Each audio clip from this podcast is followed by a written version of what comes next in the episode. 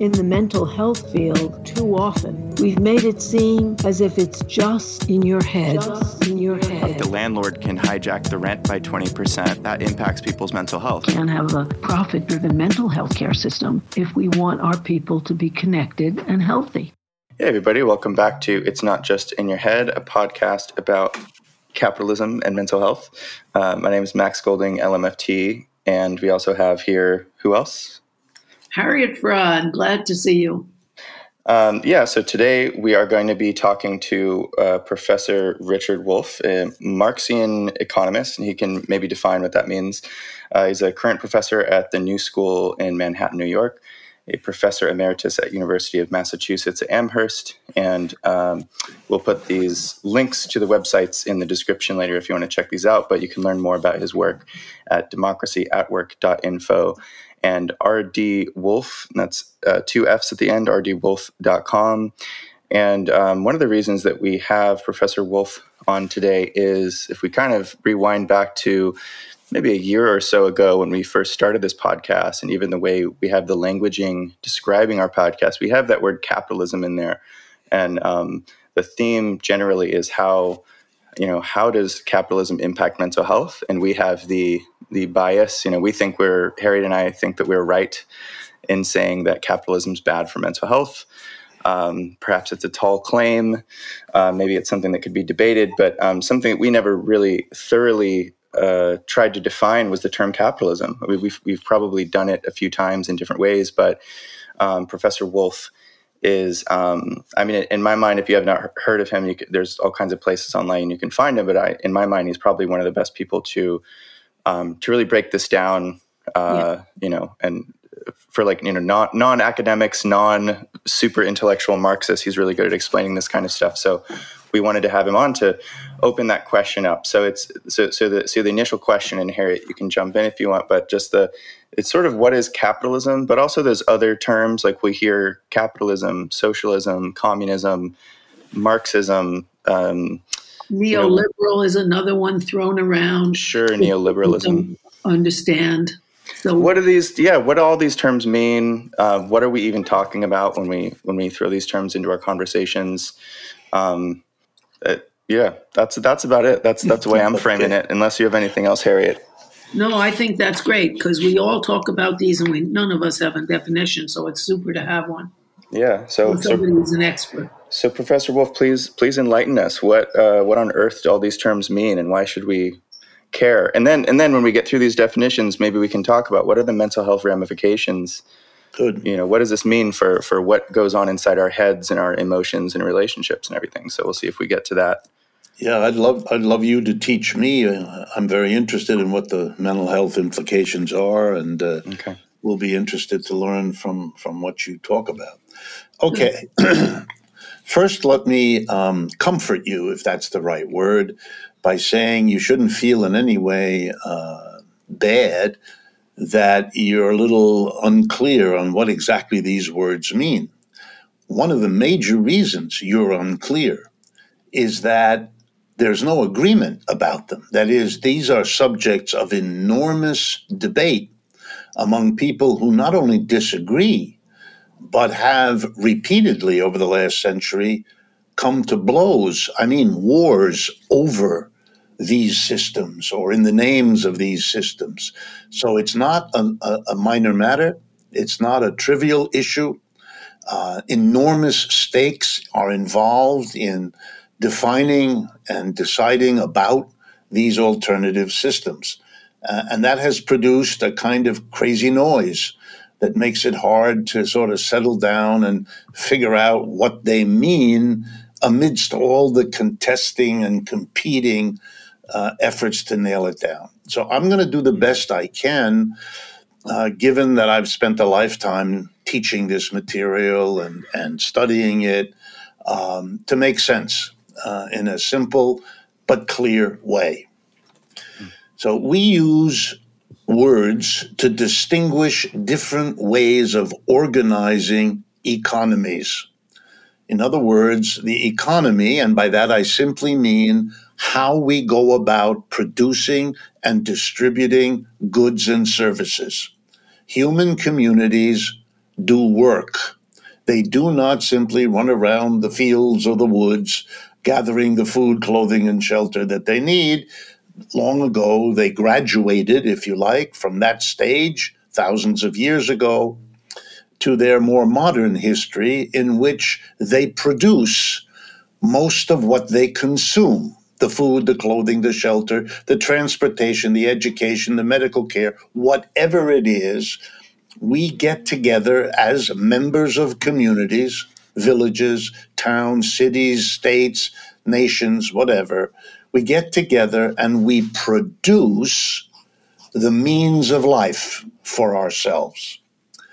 And economy simply refers to that part of life that has to do with the production and distribution of the goods and services we consume. And we have noticed, many of us, over the years, over the centuries, that human communities organize the production process differently.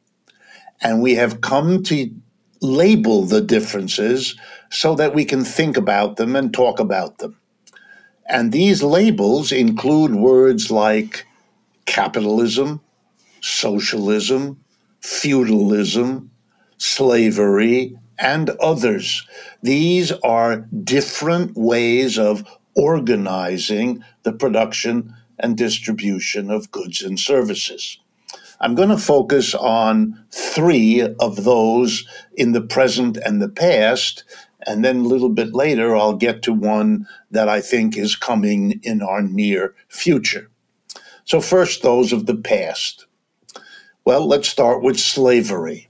Slavery organizes production in an interesting way. Two groups are engaged in a relationship with one another to carry out the process of production. One of them is called a master, and the other one is called a slave. Masters, plural, are given certain positions and roles in this production process, and slaves, plural, are given different roles. In general, the masters, who are a small minority of the people involved in slavery's production system, this minority, the masters, have an interesting role to play or set of roles to play. They decide what is to be produced by the labor of the slaves. They decide what technology is going to be used, what tools, what equipment, what means, what ideas. They decide where the production is going to occur. And finally, they own and dispose of the output of the labor. The slaves, by contrast, who are the majority, big majority of the people involved, are excluded from every one of the decisions I just listed for you. They are excluded from deciding what to produce or how to produce or where to produce or what to do with the output. Indeed, slavery goes one step further and makes the slave the property of the master. In other words, the relationship here is quite stark. The concentration of power, uh, usually accompanied by the concentration of wealth developed in this system, accrues to one of the two positions the master, and not to the others, the slaves. Indeed, it is left to the master to determine whether and how much of the output to return to the slave who produced it so that the slave himself or herself can be reproduced the, the master who wants to continue to be a master, of course, has an incentive to distribute some of the output back to the slave because otherwise the slave will die and then this game is over. Let me distinguish that from another system. Uh, in Western European history, this system I'm about to describe, feudalism, emerges in the fifth century out of the collapse of slavery, which is what the Roman Empire was built on. In feudalism, the situation is in some ways similar, but in other ways very different, which is why we give it a different name. So I'll start with the difference. The starkest difference is in feudalism, nobody can own anybody else. Nobody is the property of another person the way was as that was normal in slavery. It is absent. It is banned. It is forbidden in feudalism. Instead, we have a system which is in other ways quite similar to slavery. We have a small minority of people who sit at the top of this system. They are called, in Europe at least, lords, L O R D S, lords. And the mass of people who do the work are called serfs, S E R F S. The lords and the serfs are the relationship, they constitute the human relations of production in feudalism. And here's how it works there's a ceremony that happens everywhere in feudalism between the lord person who occupies that position and the serf person. Because of the gender organization, the lord is in almost invariably a male, and likewise the serf is a male and they have a ceremony in which they do something very interesting. And notice how different it is from the ownership relationship that is at the core of slavery. In this feudal relationship, the ceremony involves the mass, excuse me, the Lord swearing, swearing, for example, on a Christian Bible, swearing in Europe to love, honor, cherish, and protect the serf. And in turn, the serf basically swears the same thing to the Lord. It will strike some of you as familiar because it is alarmingly close to what we know as the wedding vows, even in our time which gives you an idea of the relationship from which modern wedding vows derive. The serfs do the work. They produce an output like the slaves, but instead of the entire output going to the Lord, the way everything the slaves produced went to the master, it doesn't work like that in feudalism. Instead, the serf gets to keep a portion of what the serf produces. The serf gets to keep it, and indeed, he then, with his family, consumes that portion. The remainder, that part of his output that he does not get to keep, goes to the Lord. And what the serf gets is basically enough to keep himself and his family functioning and reproducing the Lord accumulates, typically according to how many serfs he has, the wealth of this society, the output over and above what is necessary to sustain the workers, the serfs. Okay, now we come to the third system, capitalism. And here comes the definition you were interested in. Capitalism is again like, but also unlike the other two systems. And I'll begin with what distinguishes it. In capitalism, nobody belongs to anybody else. There is no ownership in human beings. So it's starkly different from slavery. And likewise, there is no ceremony sanctified by the church, which is what happened in European feudalism, there is no ceremony in which one person swears to love, honor, cherish, or anything else the other.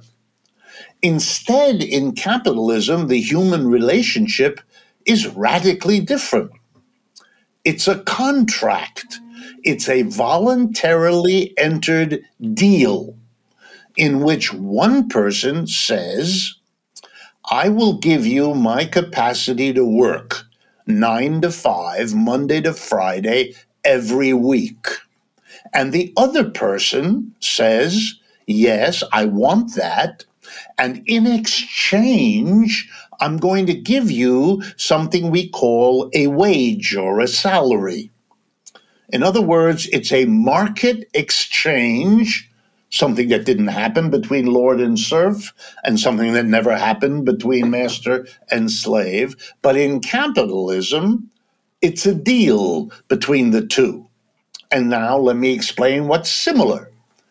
The human relationships, again, as in slavery and feudalism, involve a small minority of people who have the name employer and a large majority of people who have the name employee.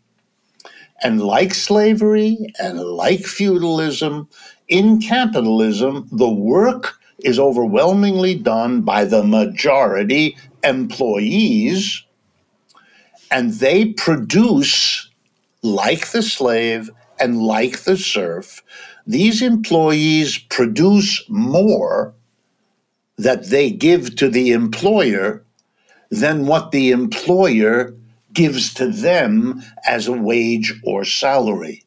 And in that difference is the wealth that is accumulated by the employer class of people and not by the employee class of people.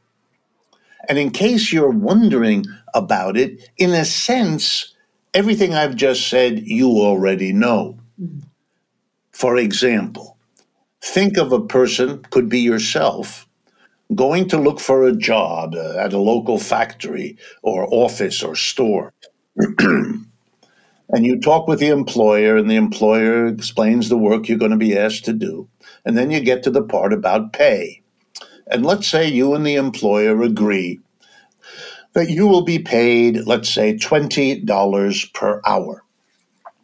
You know, even if it hasn't been brought to full consciousness, you know that the employer will only pay you $20 for every hour of your work if the following is true. During the hour that you work, your brains and your muscle add more to what the employer has to sell the factory employer, the office employer, the store employer. the employer will only pay you the $20 an hour if what you add to what the employer has to sell is worth more than $20. Because if he didn't, if that weren't the case, if your labor added $20 worth of output, which the employer got when he sold the output, he would then have to take the $20, pay you, and there would be nothing in it for him, and he's not going to do that. or to say the same thing in simplest English, the profit that an employer gets is rooted in, is determined by the difference between the value added by the worker and the value of the wage paid to the worker. And in that way, the employee and the employer are locked in a relationship that is similar to the feudal lord and serf and slavery's master and slave in the sense that the majority of people produce more than they in the end get, and that the extra, what is called surplus in a bunch of theories, is what accrues to the minority that sits at the top of each of these systems. All right, now the last step. Could there be an arrangement that is different from all of these? And the answer is yes, because every one of these systems is alike in yet another way. In every one of them, sooner or later, and by the way, this sometimes took centuries, but sooner or later, the majority, slaves or serfs or employees, began to yearn for something better. That is, they became aware, conscious of the position I've just described, of the inequality built into it, of the injustice built into it.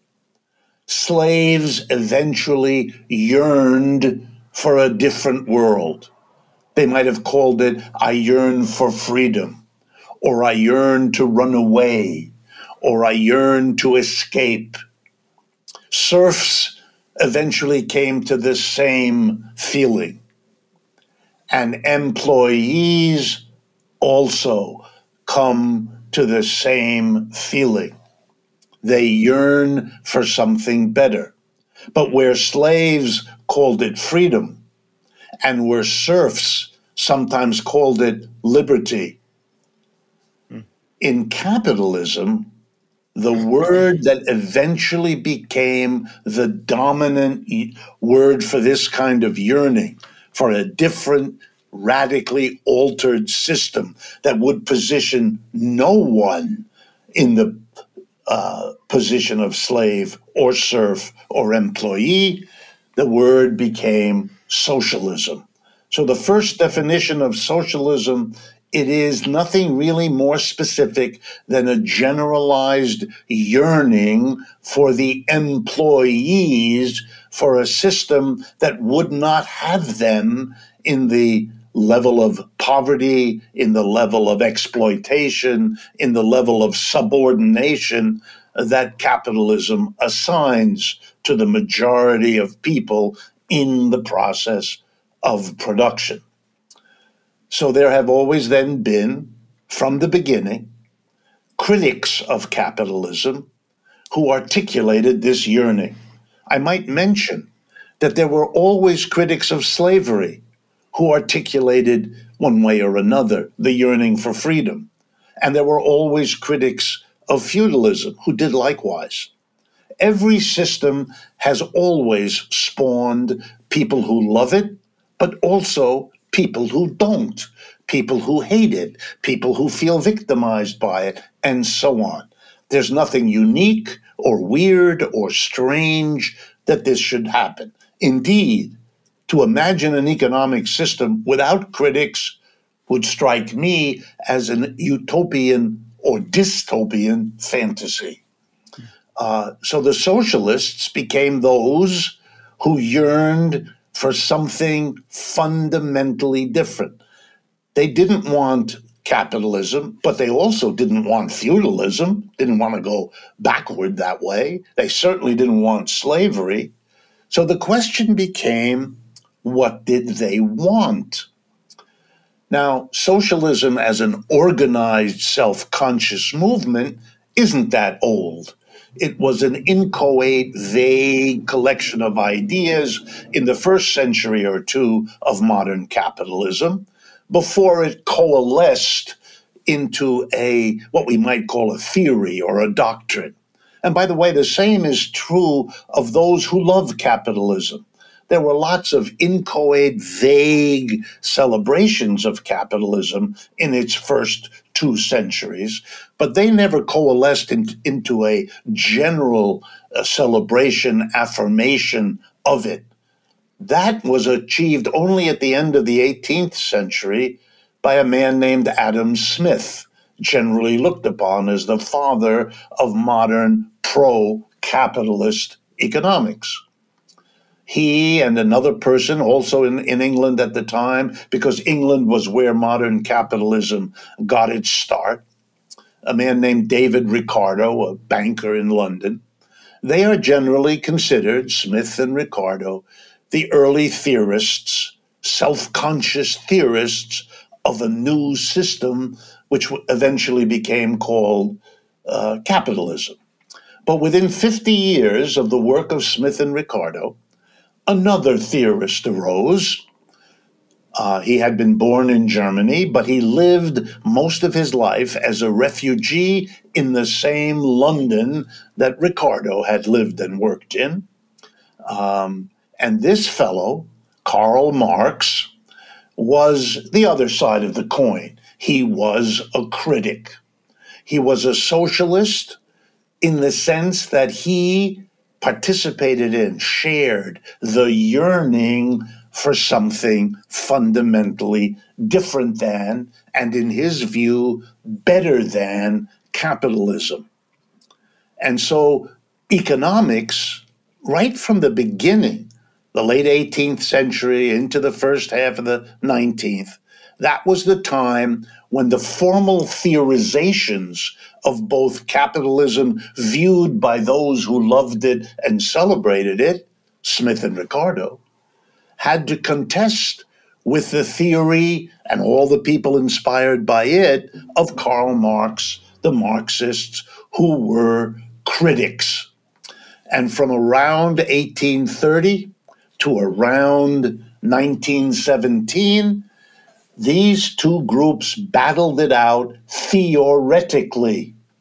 That is, socialists made criticisms of capitalism, but they did so as critics within a system clearly already fully capitalist.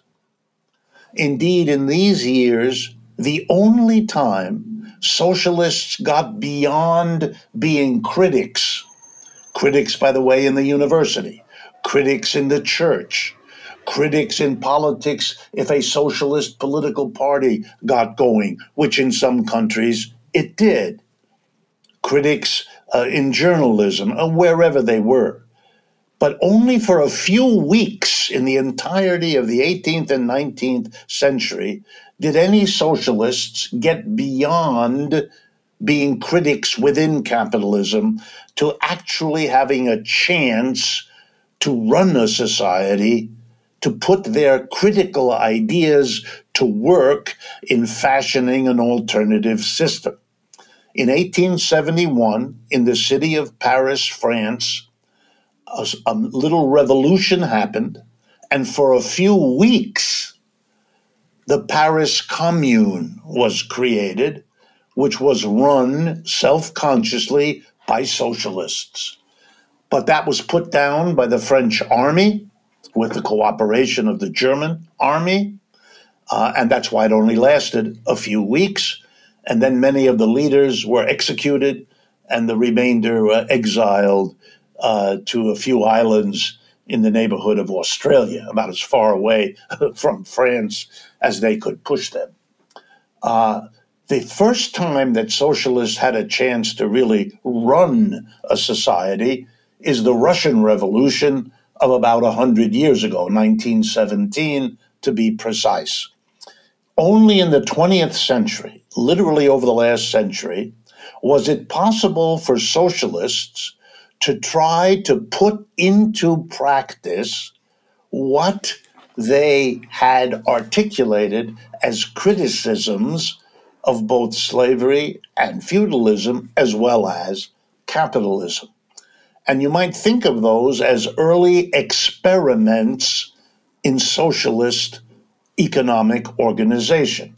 The Soviet Union being the prime example in the 20th century, and the People's Republic of China being a subsequent experiment that learned from but also departed from the Soviet model to develop the modern Chinese experiment. But I, I stress, and we can come back to this if you want, that these are early experiments. And as the emergence of capitalism out of feudalism in Europe showed, there are lots of experiments that fail before those who've lived through those experiments have figured out what works and what doesn't, what should be built upon, what should be avoided at all cost, and that the socialist experiments of the 20th and 21st centuries uh, are precisely learning experiences that will eventuate in a socialism uh, that has learned enough to become the global system that capitalism eventually became when it learned the lessons of its early experiments. And let me conclude then with a brief sketch of what the socialist idea has been. The idea is to break from the model of slavery or feudalism or capitalism as follows no dividing of people into a minority that sits at the top and a majority that doesn't. No masters and slaves, no lords and serfs, no employers and employees.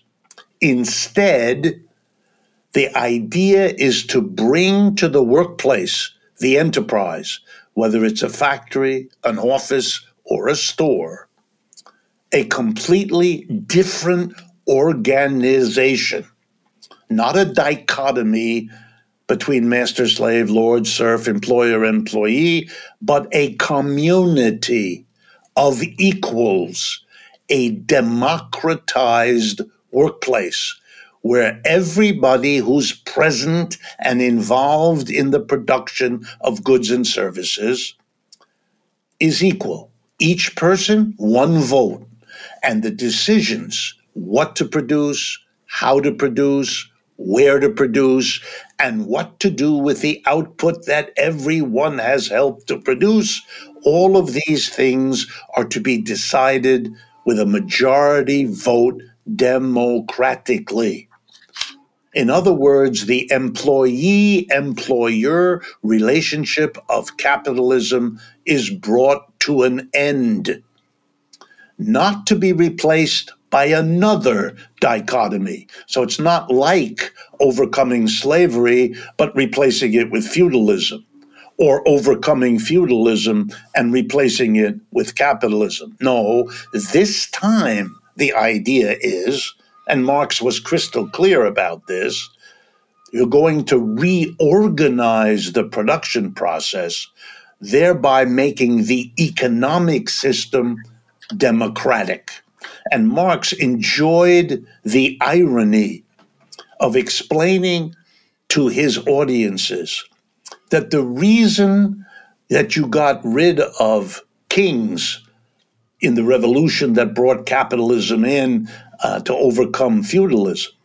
The reason you got rid of kings was you didn't need them and you didn't want them. And you were convinced that democracy in the political sphere was a better way to live.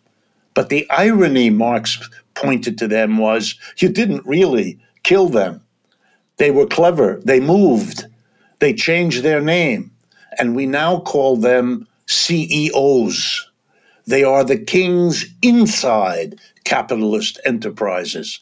They're the people who sit at the top, unaccountable to the mass of the people whose lives, whose jobs, whose incomes they hold in their hand.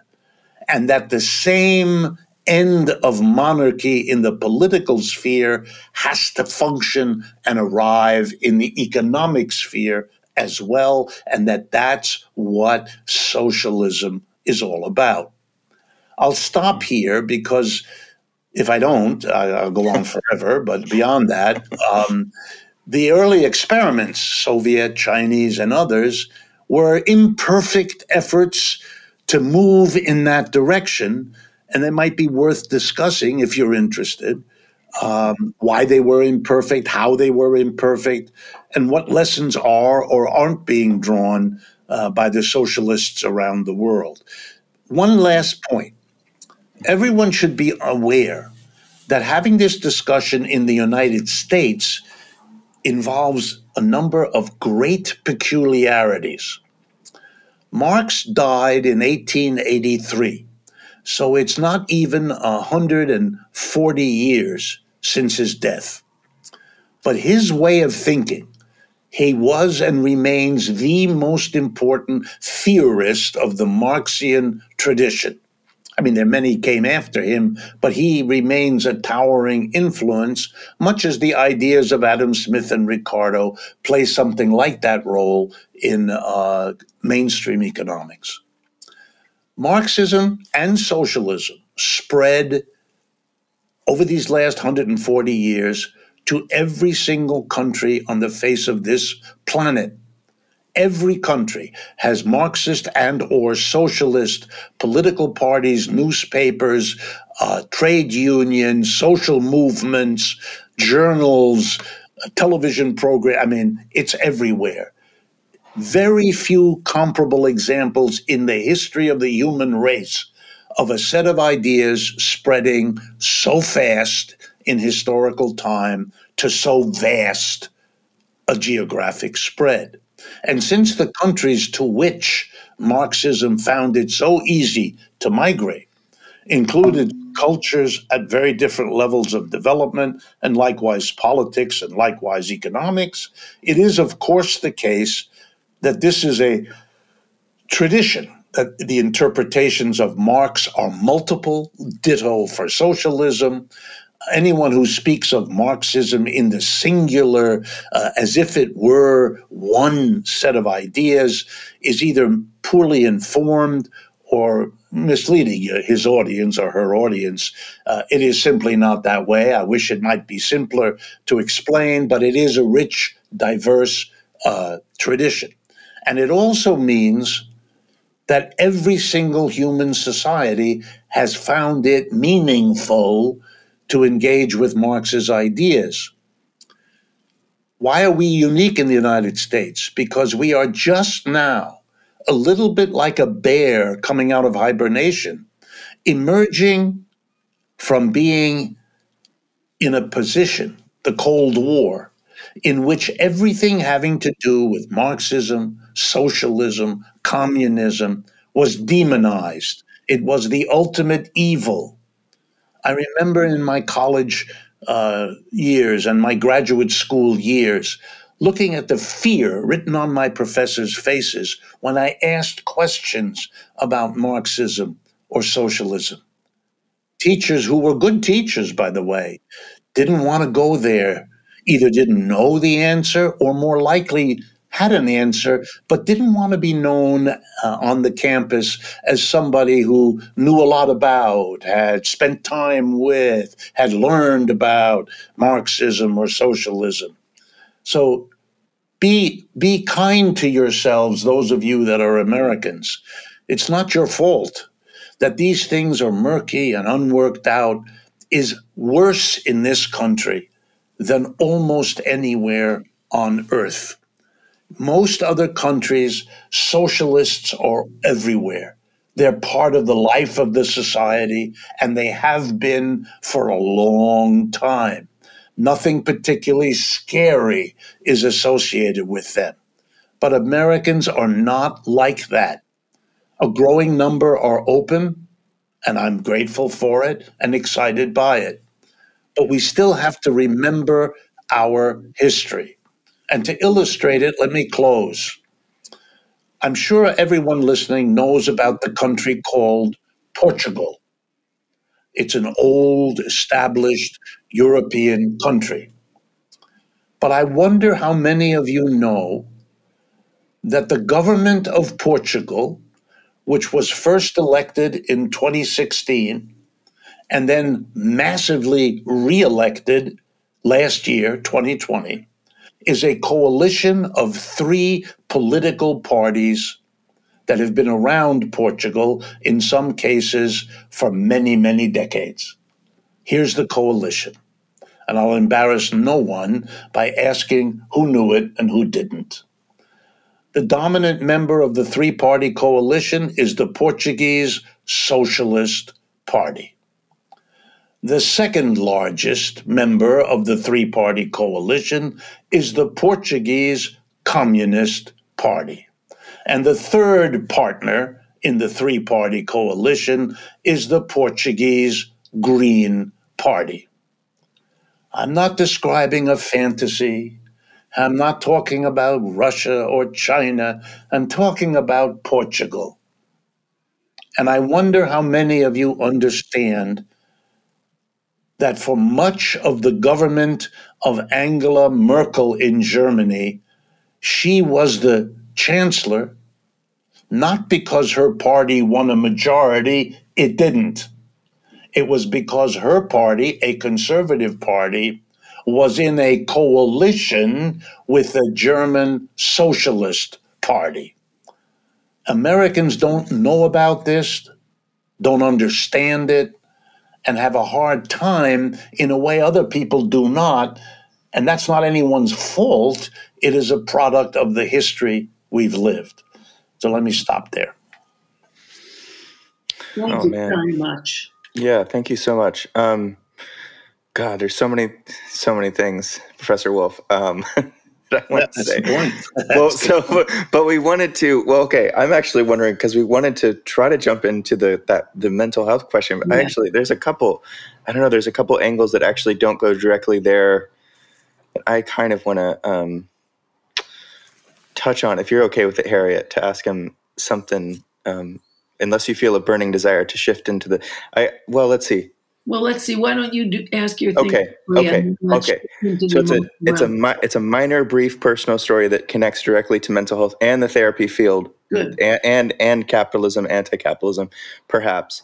So where when I finished grad school, getting a master's in clinical psychology, and then I, I went to my clinical training site and I worked in, in, in community mental health for five years.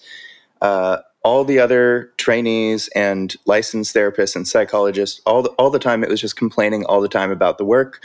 Um, I had some influence from people in my lives that in, that that made me think, oh, well, we need to unionize the workplace, right? Now, you didn't you didn't mention unions in your description right. of capitalism, right? But it's you know it's it's through it's it's it's throughout that whole history. So you know, unions and socialism have always gone hand in hand, right? Um, and so so for years, I tried. It was like banging my head against a wall um, for a lot of reasons, probably historical reasons, as you describe about how you know essentially again you didn't use this term class consciousness, but class consciousness is very low in the U.S.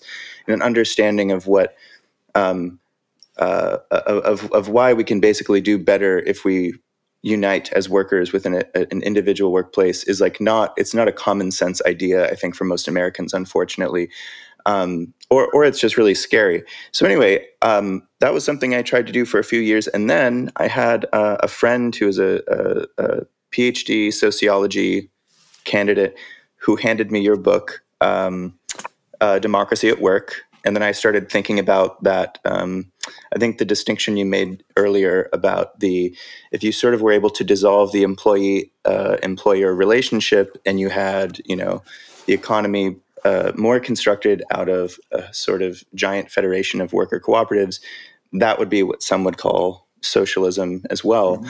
And as I engaged, I, I, moved from okay, instead of this sort of agitation based, let's unionize the workplace, it was like, well, what if we just sort of if we just negotiated with the employers to um, to just democratize it in a maybe in a more cooperative way somehow. And this is a nonprofit. This isn't a, a for profit um, workplace but even then I, I found that not only the workers but the managers were just like look just just do your just shut up and do your job you know? Right? Just like why are you even who cares? Like why are you so concerned about the structure of the workplace and and what you know who you know just shut up and do your job right? As if it were a fa- an amazon factory right? But this is psychotherapy uh, in a in a in a trauma uh, a, a, child abuse trauma clinic right? Where the manager said, "Shut up and do your job," right? Mm-hmm. So to my dismay, I found even in the, in a place where you have people who I would think are you know pretty highly educated, they care a lot about people. Um, we want to help children. We um, presumably we care about not only the people we're serving, but we you know care about the working conditions. Um, that I'd found that it didn't seem like there was a huge interest in either unionizing or talking about worker cooperatives um, and so this segues into not just the, it's a sort of twofold mental health question, right? Because I think uh, the first phone conversation I had with Harriet roughly a year ago, we both really agreed that in our field, in the mental health field, there seems to be this uh, the default position is this extremely depoliticized or apolitical um, sort of positionality with, with among therapists. Mm-hmm. And and we thought, well, let's yeah, let's do a podcast and see if we can you know get some therapists to listen and see if they if we can change their minds or something like that. Why is it that you think um, and if you feel like you're not an expert enough on this or something why do you think in the mental health field you know that's kind of risen the last few decades and when we talk about the mental health impacts of maybe a capitalist system on on people why is it that the people that do the work in the mental health field would have such a disinterest in maybe engaging in the kinds of topics you just described to us, why would that be so difficult for people whose whose focus is you know making people feel better when when when everything you just described right that that that presumably if you could actually get more empowerment and control for those who where they go every day to work right people who work you know 8 hours a day mm. so, you know 5 days a week in, instead of assuming that if we change the structure of the workplace and the economy that people's maybe mental health would get better of almost refusing outright to even think about that and just to think well let's just go to individuals and teach them how to like do deep breathing or or think about their childhoods or whatever right? Not to not to throw our field under the bus but i mean if just if you have any comments on like why why is that so? Sure. You know one of the greatest of uh, marx's disciples if you like people who came after him and used his work was a Hungarian uh, thinker named Georg, that's the Hungarian equivalent of George Lukács. And he devoted one of his greatest works to an analysis of the term common sense, because he felt in his own work as a socialist, um, and he was a government official for a while in a socialist government in Hungary, in Budapest um, he felt that common sense was the condensed effect on human beings of living in a certain context.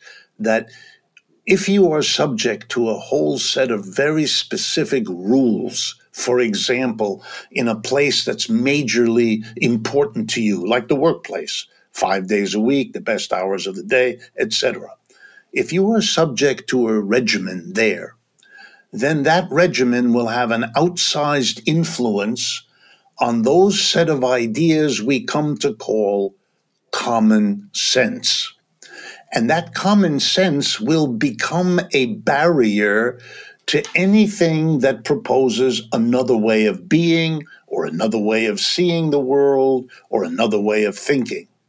And then you get this contradiction that leads to your question why are these ideas so foreign, strange, or unacceptable, whereas these other ones appear to be normal, routine, i.e., common sense?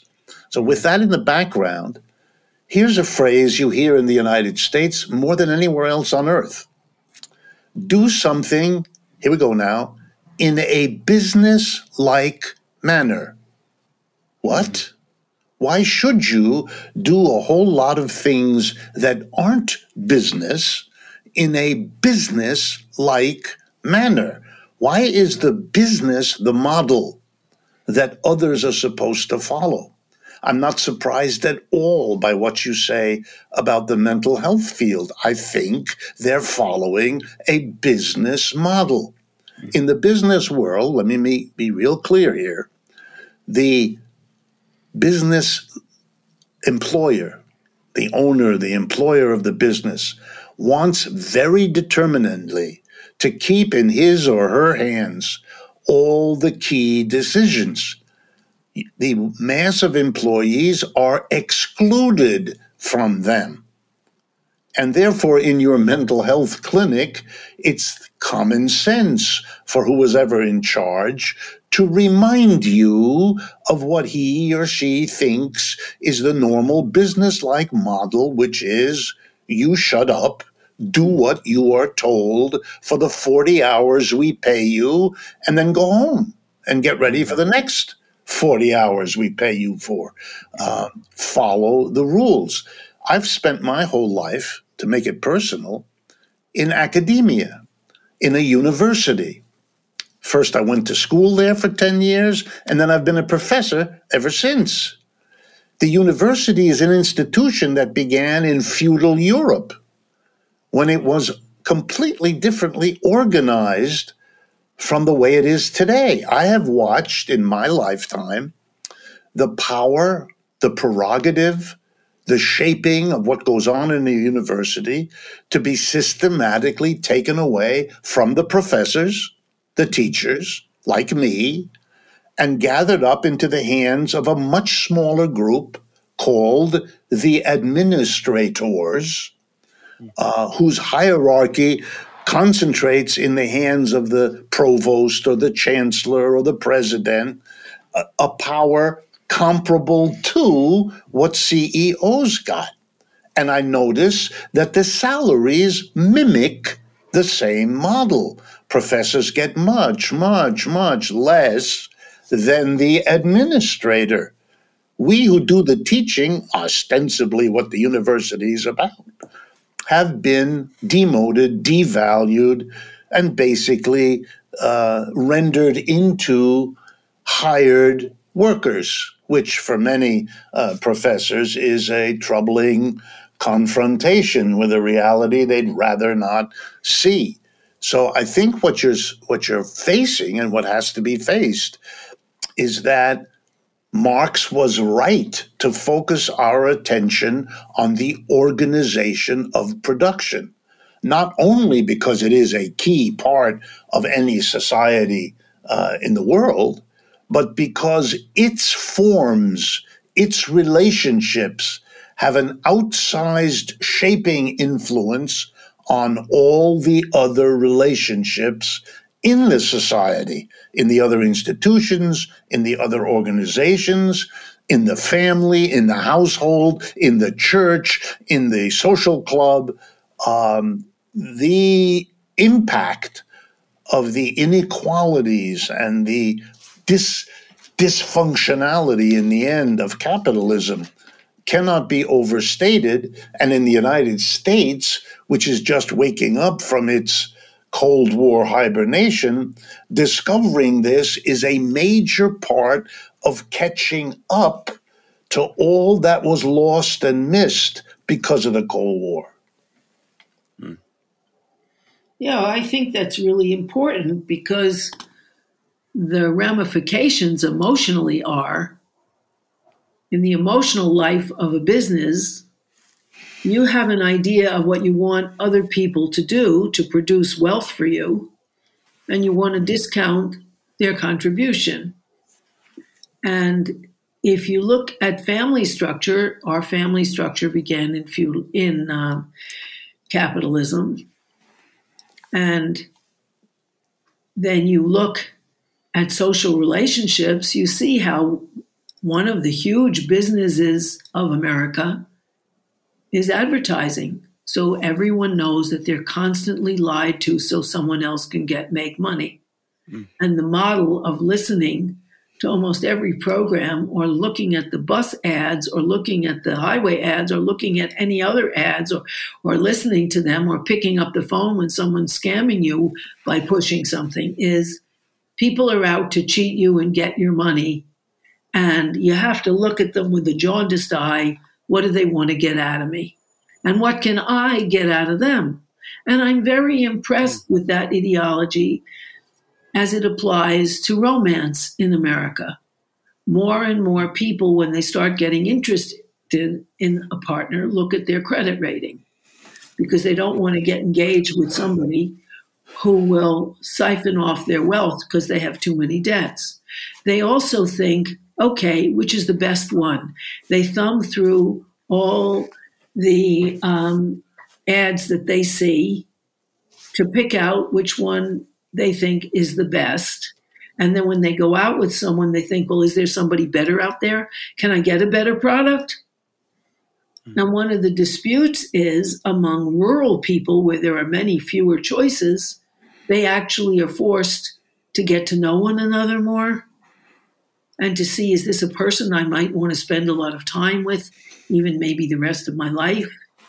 Because they have fewer choices. It's not like, well, this one's pretty and funny, but maybe I can find another one. Leaf through the ads, get somebody else. There's an omnipresent sense that you should get the most for yourself while hedging your bets and not giving much.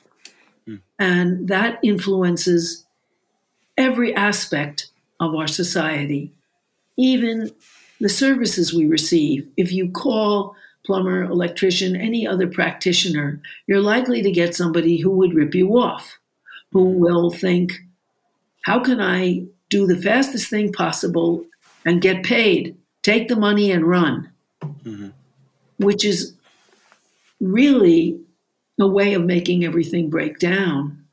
In France, when the university employees go on strike, they collect their money for every day of work, but they do only what's on their job description.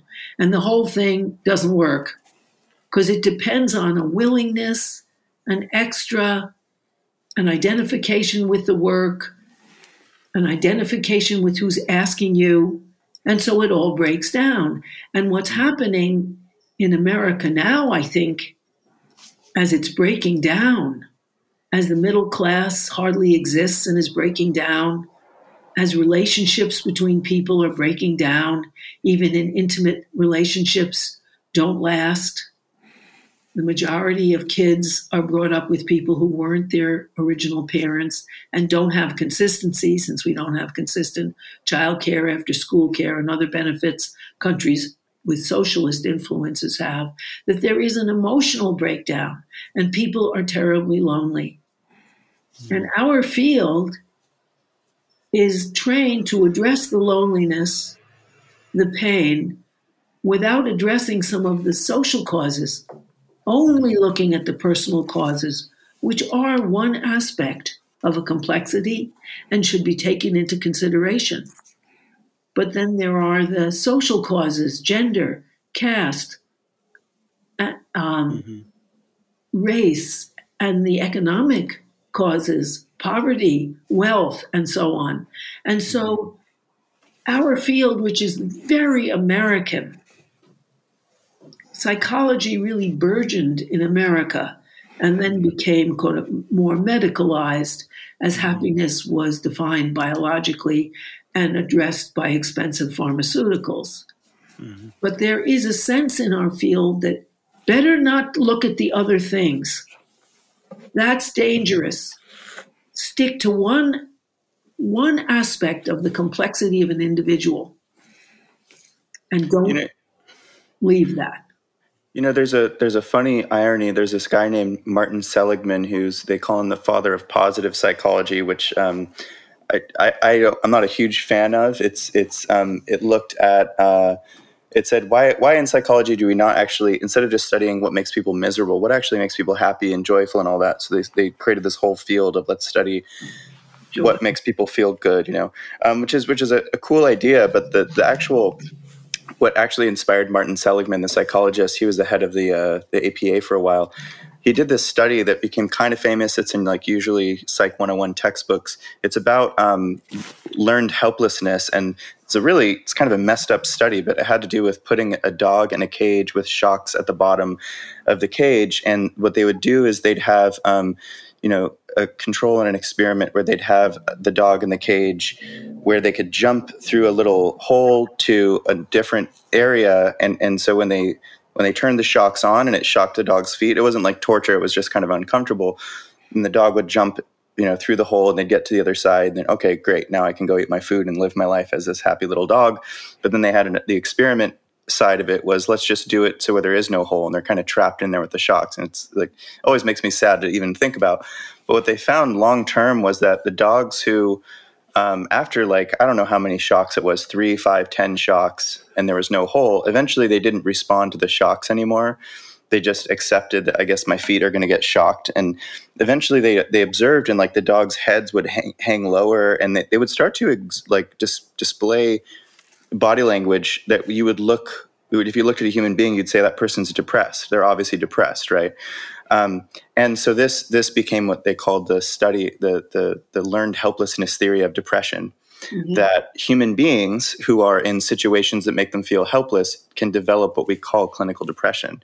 So everything you just said, Harriet, plus everything that Professor Wolff had just said, you know, makes me think in the context of capitalism, whether you think it's in a single workplace or if we just kind of zoom out and look at a whole economy, where if you have no control over where you work, you know the, the, the, those those lovely descriptions you have professor wolff of what you produce where you produce et cetera et cetera. If you have the less control you have the more helpless you become within this economic context i, I could see that actually becoming like a sociologically normative depressive situation right for a lot of people to, to kind of bring it back to the mental health piece. That if we if you um, this this idea of one one worker one vote right where anyone can just propose anything i propose that we all work five hours less per week or i propose right. that we all get a two dollar raise because we've all been transparently informed that the the surplus is this much for the year or whatever, right? So we, we all get more of a stipend. In that kind of environment, I'm sure there's all kinds of problems. And whether it's worker co ops or an entire economy based on worker co ops or other maybe quote unquote socialist forms. But in our current form, again, even thinking back to the clinic I was describing, or whether it's like a McDonald's or or a law firm, I mean, it probably doesn't matter what kind of uh, workplace it is. I, I could see someone developing clinical depression and other so-called um, you know mental illnesses or mental disorders if if their daily life is um, and especially once they accept it this is the thing that's kind of sad right if you just you start to just think it's normal that like okay i get up at this early hour i go to this place i don't really like very much um, on the way i see all these advertisements which i know are fake and they actually piss me off and they're really annoying. Like what i don't need that stupid shit they're trying to sell me and i don't know why they're trying to make me feel bad about my body image by showing me this unrealistically skinny person or whatever. And then you get to work and you have no control over anything. I could really just see people you know and, and so in the mental health field when we say oh this individual has depression and we're not really thinking like well could there be like you said harriet could there be social factors of why so many people are coming to us with depression and anxiety and ptsd and all these kinds of things. But for some reason in our field, I think we're not. It's not like we're not allowed to, but uh, you know, they we're not trained. We're not trained, but also also the I think the the question the the difficulty for us is well, what would we do about it, right? As therapists, social workers, whatever, in the quote unquote helping professions. I think if we've been taught almost hegemonically to think well, the um, the focal point of helping is within individuals. It's you don't look at structures and systems. You don't get mm-hmm. involved in membership associations or political parties. That's not really that doesn't help people. That's just that's just like boring or that's just a bunch of extra work or something right? You you know you got to sit down with people and you like you listen to them and you do the breathing and you do the like well what did your you know what's what's the traumatic memory? And like that's the that's the focal point of help i think unfortunately which which i should say is helpful right? What we do is helpful but it, it mm-hmm. is it is a it's a it's troubling that it's the only the only way we look at these things. It is, you know, if if I also could, we can help politically. We can say you need to connect with other people who believe as you do. That's right, your right. mental health. I'm sorry, Rick, mm-hmm. you were trying to say no, something. No, it, mm-hmm. it, that's exactly where I was about to go myself, which mm-hmm. is. Um, early on in uh, Marx's major work, which is called Capital, has three volumes. Early in volume one, there's a very famous section uh, which is entitled in a sort of mysterious language, The Fetishism of Commodities. And it is a very, it's very short, you know, a few pages, in which Marx takes a moment away from the economic analysis to do something pretty close to your field. Mm-hmm. And he, here's what he does he says one of the mechanisms whereby capitalism keeps itself going is by inculcating in the working class, the employees, very specific ways of thinking about the world, about themselves, about work, uh, because capitalism has learned that you better do that, because if you don't, then ways of thinking may emerge that are contradictory to capitalism and cause all kinds of problems. And then he gives an example. In capitalism, already in Marx's time, and this is equally true now, there's a notion that we as human beings are governed by an unchangeable reality.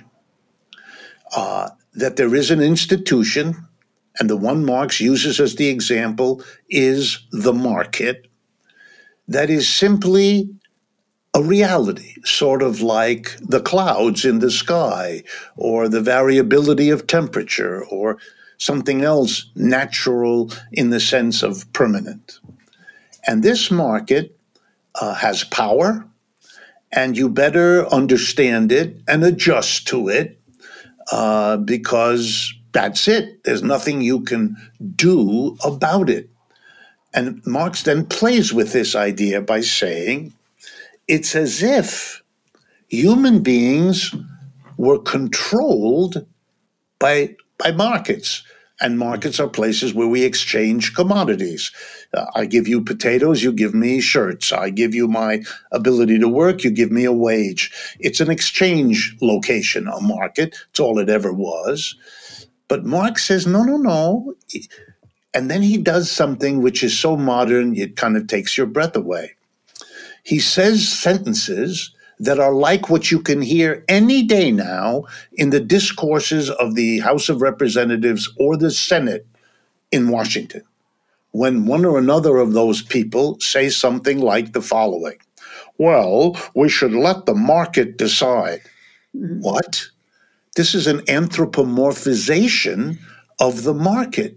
Mm-hmm. The market is the best determiner of this or that. We should not undo or interfere in the market. And Marx takes a step back and shocks us by saying, what the hell are you talking about? The market is a human institution. For most of the history of the human race, goods were distributed not by market exchange. And those societies existed perfectly nicely for eons. It's a relatively modern invention. It's a human institution. It's therefore subject to being born, evolving, and dying like every other human institution. And you are, and then again, he uses a metaphor that's fantastic. He says, You're doing what Mary Bysshe Shelley did when she wrote that mm. famous novel, Frankenstein because that novel does what capitalism does. It creates something, namely the monster, and then feels as though it's the monster who dominates it rather than it the mo- it's allowing its own creation to become its domination and that's what capitalism does. It allows the institution of the market, which it has taken over from previous systems and modified, to become a kind of master to which we must bow down. And then Marx ridicules it. But here's the mental health implication. A lot of that depression you talk about, Max, has to do with what Harriet said, in my view, namely, with people who don't anymore understand the power and agency they actually still have, mm-hmm. but have, for, at least for a while, given up on. But the good news is what they gave up on, they could, with help, recover. I think that's really important because I think one of the reasons that a lot of people don't want to see that they've been exploited is that the idea, which was so trumpeted by Trump, that you're either a winner or a loser. And if you're a winner, you make your own rules and you don't really have to look at what's going on because you're you as an individual triumph. And people don't look at, wait a minute, he's this self-made man whose father gave him 214 million and he lost most of it, but he still managed to do something through cheating. Is wait, wait a minute, is this self-made? That whole idea, self-made man, as if you were your own creation when you're not. And so people want to think of themselves as winners, not losers, and they don't want to see they've been exploited. Was I a sucker? Was I a loser that I accepted a wage when I don't have to? That I believed in a market when it wasn't there?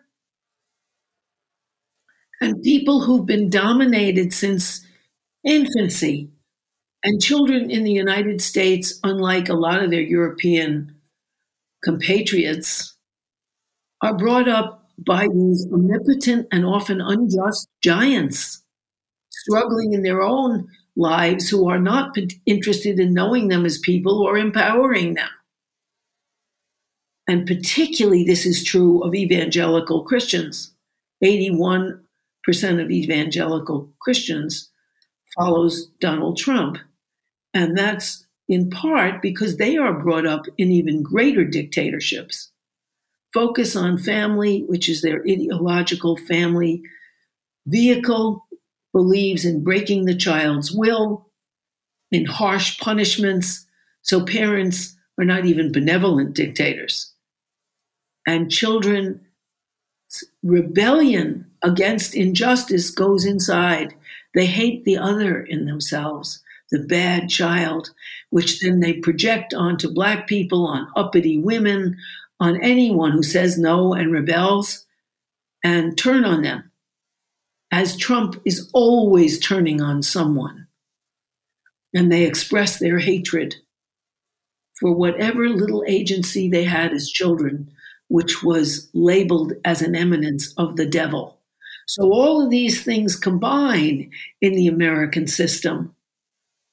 And people are afraid to admit they've been what they think of as losers or dupes, rather than they've grown up, in, they don't understand that you are also a social creation and that they've been brought up in a socially deforming environment from the family on. If I if I could just add to what Harriet said, because it it, it wraps back up to something that I, I tried to get at before. If you remember my example, that when you go and you look for a job and you get paid your twenty dollars an hour, that the reality is that the employer gives you 20 because the employer understands that in every hour of your working uh, at the desk he assigns you to with the machines he gives you and the raw materials for you to work on and the task you to perform that you're going to add more than $20 worth of stuff for him to sell. In other words what you give your employer has to be greater than what he gives to you when you understand that, and somewhere I would argue, and you folks know better than I do, but I would argue that somewhere all workers know this. It's mm-hmm. not that complicated. They kind of know. And mm-hmm. that part of them that knows this is then going to clash, if I can use the phrase, and I've, if I'm not misunderstanding it, that there's some sort of cognitive dissonance going yeah, on here. Correct. Between, yeah, between what they kind of know on the one hand and what they have, for example, told themselves all their hmm. lives. Something like this I'm never going to work for anyone yeah, who doesn't pay me what I'm worth.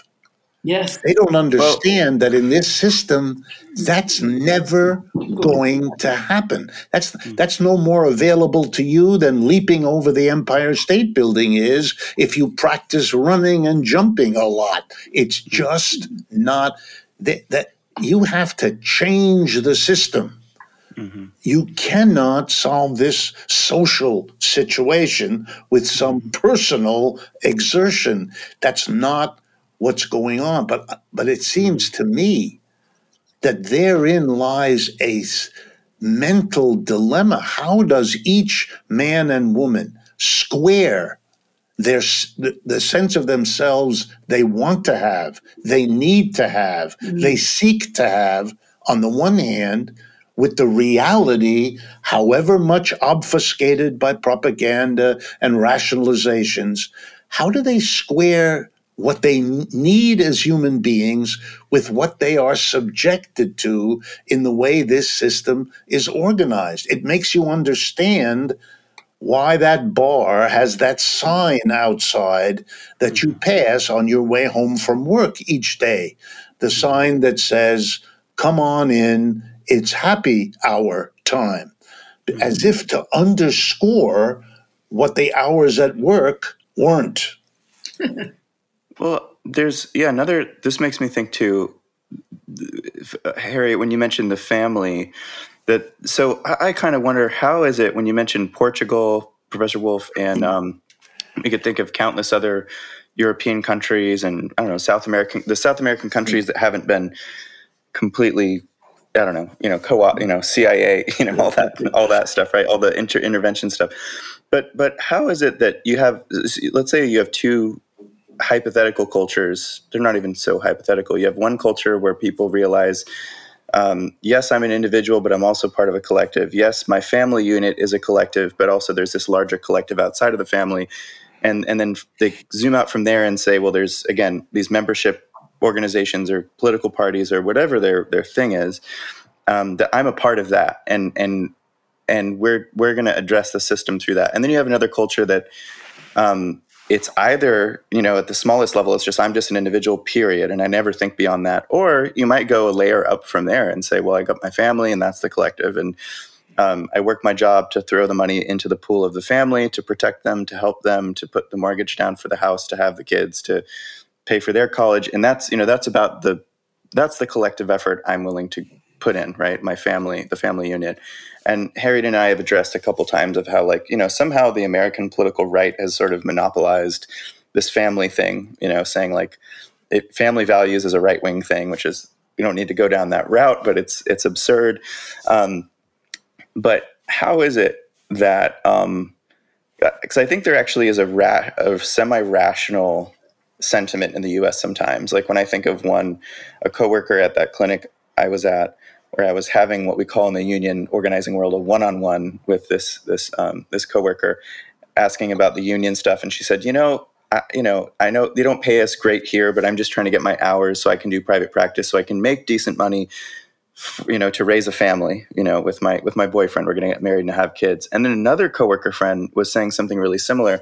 And i was thinking okay so that actually does make sense and i'm not going to tell you well screw that. You shouldn't look out for yourself to raise your family or something. You got to fight for the union and take risks for the people or something. That'd be an absurd obscene thing to say to somebody. But it it did it, it does occur to me that there that that sentiment is kind of asserting it, it's setting a boundary around saying like I'll again the collective is my family and that's as far as my sort of collective consciousness will go or my class consciousness. Um, and I you know you couldn't really convince me to partake in anything to try to change the system because the system as I see it is my family right? And I'm you know I mean how is that is that a uniquely American thing? How where where did that come from of like protecting, mm. fighting for, identifying with the family, and that that is the collective, so to speak. Does that I make think, sense? Well, yeah, I, I certainly know where that came from because the history of the family is a history that was documented by a guy named Jacques Donzelot, D O N Z E L O T, who very carefully documented this. Rather, uh, it's difficult to read because it's not exactly meant to entertain, but it carefully documents it in one country, in France. And the model can be generalized, which is that when the French Revolution against feudalism happened, the mass of people were in poverty and chaos. Everything broke down. The feudal system broke down. They went to the towns. There was nothing there for them. There wasn't much work. The marriages that had been determined by the feudal head of the feudal family didn't happen. People were screwing around with each other. Women had no protection in pregnancy. Kids were abandoned and mistreated. It was a mess. And during the French Revolution, there was a strong participation by children and a strong demand that the state take over rearing children and support rearing children. And so after the revolution, when the only people left with money were the remnants of the feudal aristocracy and the Catholic Church, which had vast holdings and feudal lands as well as other wealth, and the new bourgeois, the new capitalists who were hiring these feudal serfs who were coming to town and needed to make a living. And they decided quite consciously we will create a feudal family. The father will be the head of the feudal family. He can boss around his wife and, and kids. The wife has much lesser rights, and he is the feudal head of the family, the way the father used to be the head of all his children on feudal estates. The wife will get protection in pregnancy and childbirth, and the children are chattel and can be used by who? By their parents, however they want them to. So the wife gets a little something in the use of her children and protection in pregnancy. The man gets the authority and he is responsible. And they didn't give jobs to anyone who didn't have either a dependent wife and children or a dependent wife with children on the way to force, economically force this family form and to force that man to be responsible for the welfare of his family and that woman's job to be her family. And so that it was a very capitalist institution. And it worked. If you don't give families any other real support, and the United States is very backward in that compared to France, the Scandinavian countries, Germany, Switzerland, etc. So you force that form of the family, which is breaking down, leaving nothing in the United States. It's really breaking down, and we don't have the social supports. But that's where that idea came from. It enforces a capitalist structure and so we would need, and if you notice the right wing, in spite of the fact that they sentimentally endorse family, they will never fight for maternity leaves, paternity leaves, family vacations, time off, personal time off for families, or any public health care, public child care, after school and summer care for children and so the burden is all put on the wage earners and usually on the wage earning male who makes more.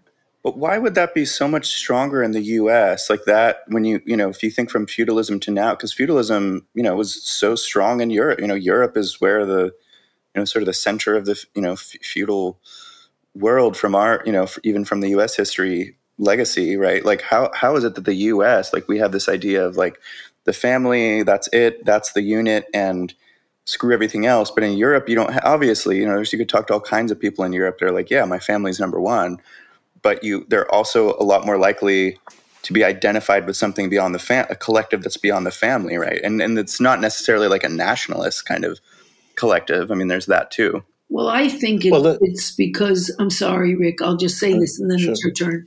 I think it's because until the mid to late 1970s, every generation did better than the last for their own family, as long as they had a white male in mm-hmm. charge and a white male salary, which was a family wage. Europe didn't have that. They never had that. People needed to band together. They couldn't make it on their own. They couldn't make it if they really try on their own. They had to join together. And so they're much more socialistic, much more communal. They couldn't improve their lives without one another. And American exceptionalism created an exception. And feudalism wasn't dead, it was always alive in the family.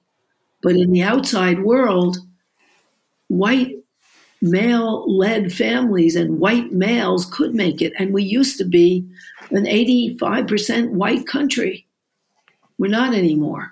But, you know, and that whole system has broken down for Americans and American males. Okay, Rick, I'm sorry to interrupt. No, not, not a problem. Max, I, I would urge you not to give up so much. In other words, yes, of course, you're not going to tell the person you're speaking to that her family doesn't count and she should be, be involved in other things uh, for obvious reasons. And I, I agree with you about that. But here's something you might want to think about that your role, which might not be as much as you wish you could do at this moment, but we have to face the reality, mm-hmm. your role may be more modest. That what you have to do is help this person you're talking to, that woman that you mentioned, to to emerge from the hibernation I talked about, to emerge mm-hmm. from the last 70 years. And, and let's be clear the working class of America was told if you go to a political meeting of your union, of a socialist movement, of a group of people handing out a leaflet protesting something, you can get into very serious trouble. You can be arrested. Mm. You can be hounded by the police. You can lose your job. You can be, etc., etc., etc. And even if it didn't happen to you, you know someone uh, to whom it happened. Let's be fair to ourselves. For 70 years, Americans were, and there's no nicer way to say this, terrorized. Terrorized about anything radical, left of center. You know, the use of the, the, the, the, the dirty word communist was thrown about, as it still is in large parts of this country, without any care for whether it's accurate or not or what it even means. Uh, but it functioned as a terror word. You know, being called that name you know, when, when, Bernie began running in 2016 and didn't shy from the label socialist, all of the people around him told him he was committing political suicide, that you couldn't possibly uh, run as a socialist, something every European country does as a matter of course for decades now without the slightest problem. Mm. But it was said that the United States you couldn't do. Well, he proved that you could. He yes. proved it in 2016. He proved it again in 2020 when millions upon millions of Americans didn't have the slightest problem voting for a socialist, you know, and, and others are showing that all over the country uh, with each passing election. Uh, I think what you need to do, and I would urge this on you, this is what I do. You explain to that woman, you know, I understand that you're prioritizing the family, but you know as well as I do that what everything you're trying to do for that family can be and often is undone by social events that could frustrate you. You, it's not a, a, whether you should or shouldn't attend to them, but you're very concerned with your spouse, your children, the elderly in your home, mm-hmm. or whatever, however you define your family.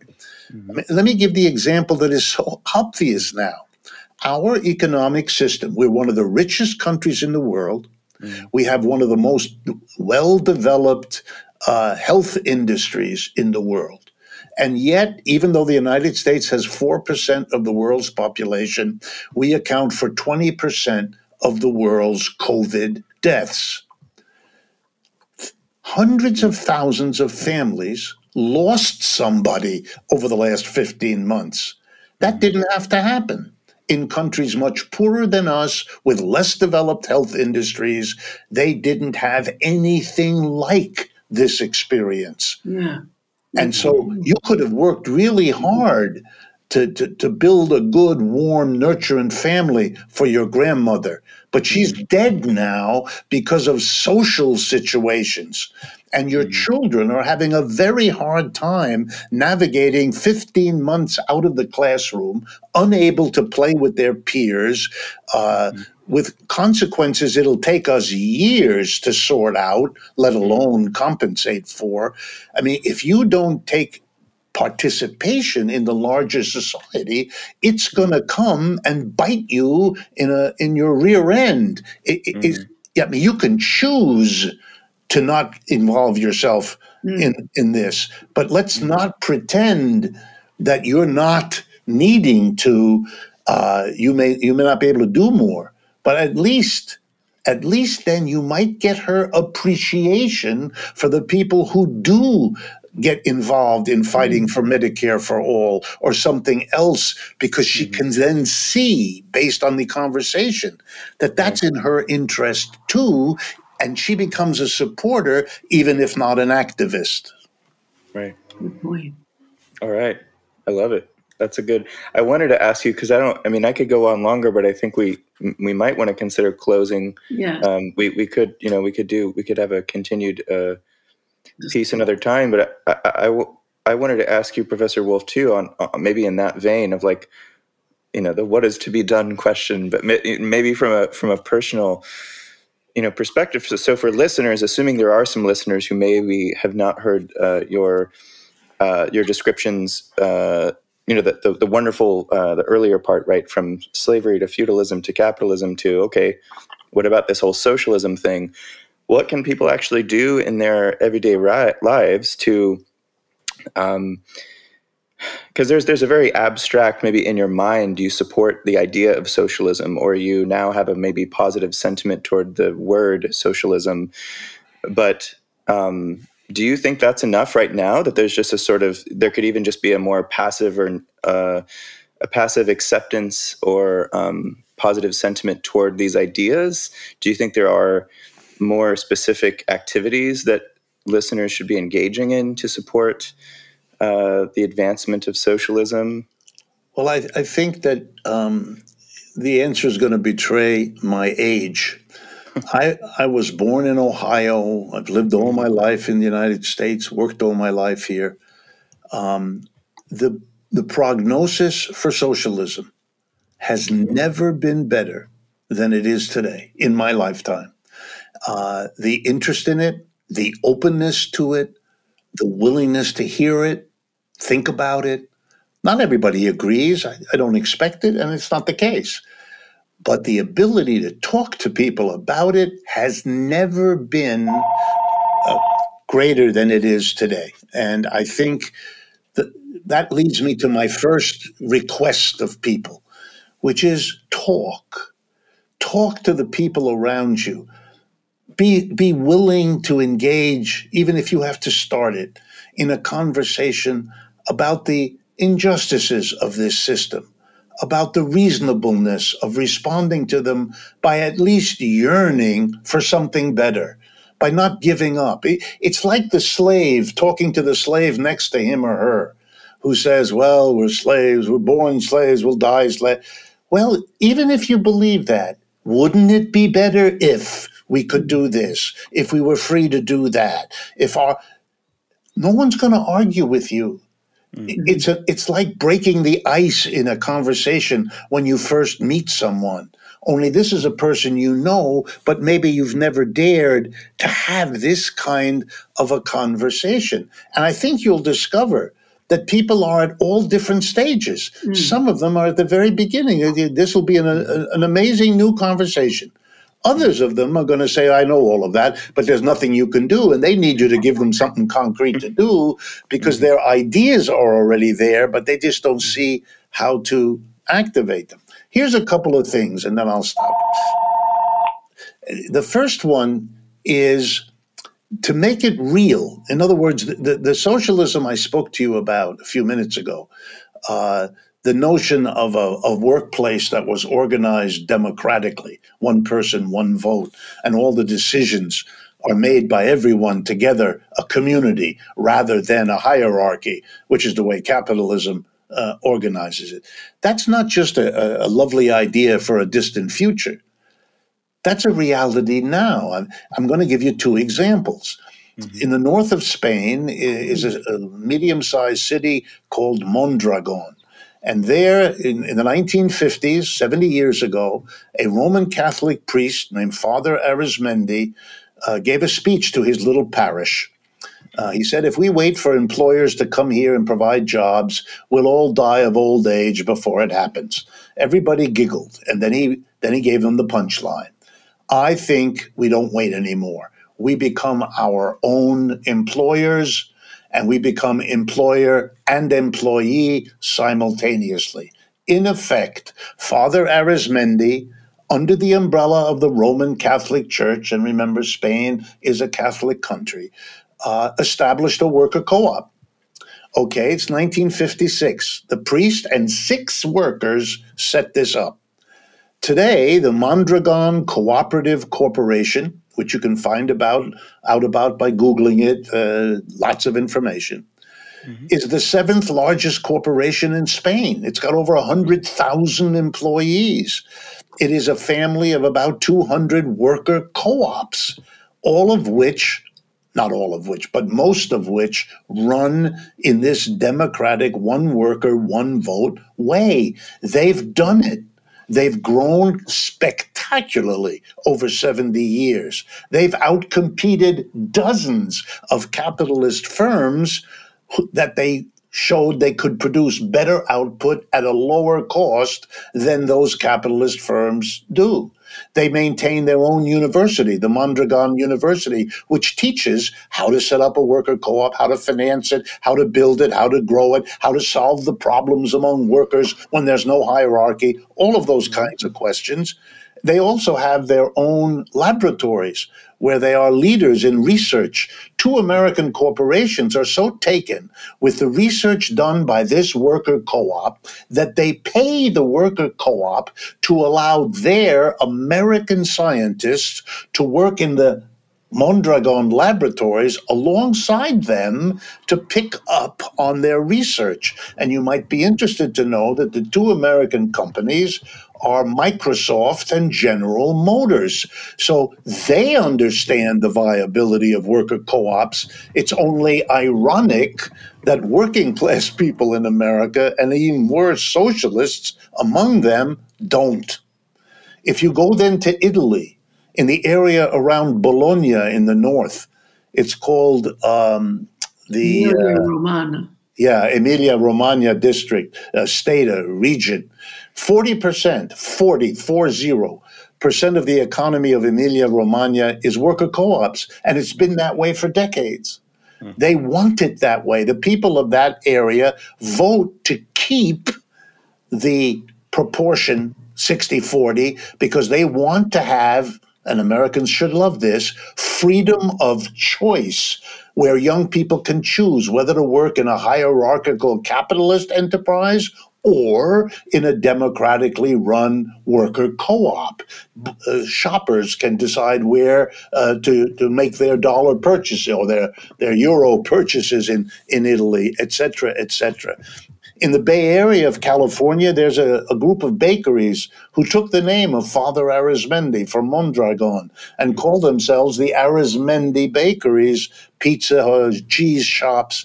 They started, uh, I think, 30 years or 40 years ago with one store. They now have five. They are a worker co op.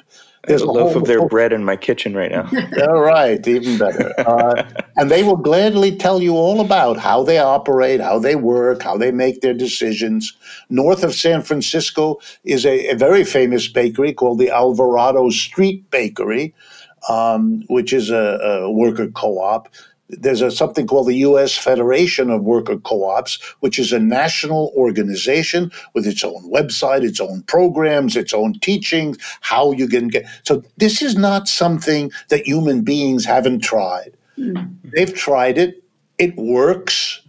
It's now a growing phenomena as people understand the growing catastrophes of capitalism, ecological and every other way. And I think people are, are going to be moving in that direction, and that the socialism of the 21st century will be as identified with the movement towards worker co op as the 20th century version, the experimental version of the 20th century socialism, were fascinated by giving the state a lot of power to mm-hmm. intervene. I think one of the lessons is mm-hmm. planning and state help is one thing giving the state too much power is something to be avoided. And giving real power to workers in their enterprises is a way to limit and control what the state can do. Socialism is growing and developing. And I think it's now possible to say to the American people look, if the system you're in just came through one of its worst public health disasters, during which, and I'll end with this statistic 82 million Americans over the last 15 months had to file for unemployment compensation. Some of them were only unemployed a few weeks, some of them were unemployed the entire 15 months. But when you're unemployed, you have to use up whatever savings you had. The stresses and strains in your family and household life become all the greater the temptation of alcohol, etc., etc., is worse, all for understandable reasons. That would be bad enough. But let me add that during the same 15 months, the 650 Americans who are billionaires, that is, they own one or more billions of dollars, collectively increased their wealth by almost $1 trillion. A system that condemns 82 million people, that's more than half the labor force of the United States. A system that, in a public health disaster that we're supposed to all be involved with, subjects the majority of its working class to real suffering while enriching the people who are already the richest people is a system that has lost all deserved support in the population so that I'm confident in a way I never was before that it's no longer a question of whether capitalism is falling apart. It's only a question of when. That's a good place to end, I think. Yeah. And thank yeah. you. Thank you very much, Richard Wolff. Because it's very important to us and our listeners to have a sense that our mental health is part of a, a great complexity and is shaped and overdetermined and influenced by forces outside of our own families because our families themselves are shaped by social and political and economic forces. So that is Yeah. really important. Thank you so much. I Well, also yeah. wanted to say before we stop that a listener asked Mm-hmm. me, and I never responded because she's the hmm. second listener that asked. Why do I say my clients instead of my patients? And that's because I don't want Oh, right. medicalization that somebody's sick because they have problems in life and therefore need a cure and are a patient as if a medical patient. That's why. Oh, that's a good that's a good answer. I was going to say that I'm dissatisfied with both terms because I think client is a consumer relationship term, and so mm. whether it's mm. medicalized or capitalismized, it's both. Or mm. I wish we had a different term, but we just don't at this time. So I'm I just want to say I feel screwed no matter how I refer to the people that I that I help or whatever. But um, yeah, thank you, Professor Wolff. And actually, something we I forgot to do in the beginning that we normally do is just a, a big thank you and shout out to patrons. Uh, first, first, first winter, Sarah Turner, uh, Rebecca Johns, Justin Harper, and Batan, uh, Bandile uh, Msimanga. Uh, hope I said that right this time. I know I checked in with you on Patreon, and Patreon, and you said I said it right in the recording. Um, oh, and, and Liam, of course, for, thank you for the editing and social media. We, we really couldn't do it without you. No, we So thank you. Or we And, couldn't um, do without our patrons either, because we are in the capitalist system, and Mm-hmm. we understand that not everyone can contribute, but we really Yeah. are grateful for those who have. Yeah, and we don't. Um, yeah, Harriet said this a few times. We don't. We don't really care if you if you chip in money or not. It's not. We're not like trying to get rich from it or anything. But it does. I mean, primarily, I think it helps compensate Liam for the. I think it's it's hard work to do the editing and the social media promotion, um, and we split it three ways. And also, so the more the more we get in the bigger pool, the more for him. And also, um, I mean, to me, it just sort of when we see that there's more supporters. To me, it it it's more like psychological. It, it says that there's a value to the conversations that we're producing and, and airing on the internet. So I that's kind of how I see it. Also, Um, I, but we don't. I do but if you- want to say if you don't Mhm. contribute to Patreon, we understand, but do recommend Yeah. us, and so that we can right. expand our listener base. That's really important. Yeah, and uh, and share share the podcast with your therapist. Yeah. um, yeah, we want we want class consciousness in all all all places. Um, and there, just since we're in this field, uh, we want others in the field to be thinking about this too. Um, yeah, thank you so much, Professor Wolff. And um, we'll put, we'll put those websites. I'll just say them out loud one more time, and I'll put them in the li- link description as well. But democracy at work, all as like one word, no spaces. Democracyatwork.info and RD Wolff, and that's with two F's. So W O L F F.com, rdwolff.com. Those are two websites where you can look more extensively into Professor Wolff's work. And uh, just because I have read the book Democracy at Work: A Cure for Capitalism, which I think is what like three books ago, four books ago of, of Right. what you've written, Professor Wolff. That was my starting point. I know you've written a few other like just what is Marxism. You've written some sort of primers, right, on what is Right. socialism, what is Marxism.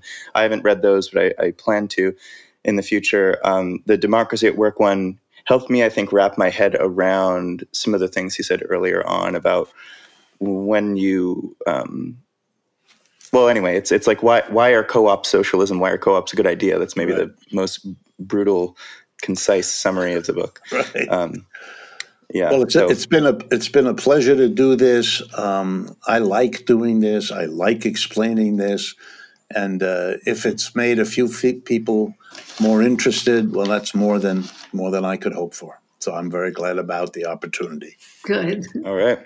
Yeah. Thank you so much for coming on. Okay. Goodbye, everybody. Okay. Bye, everybody.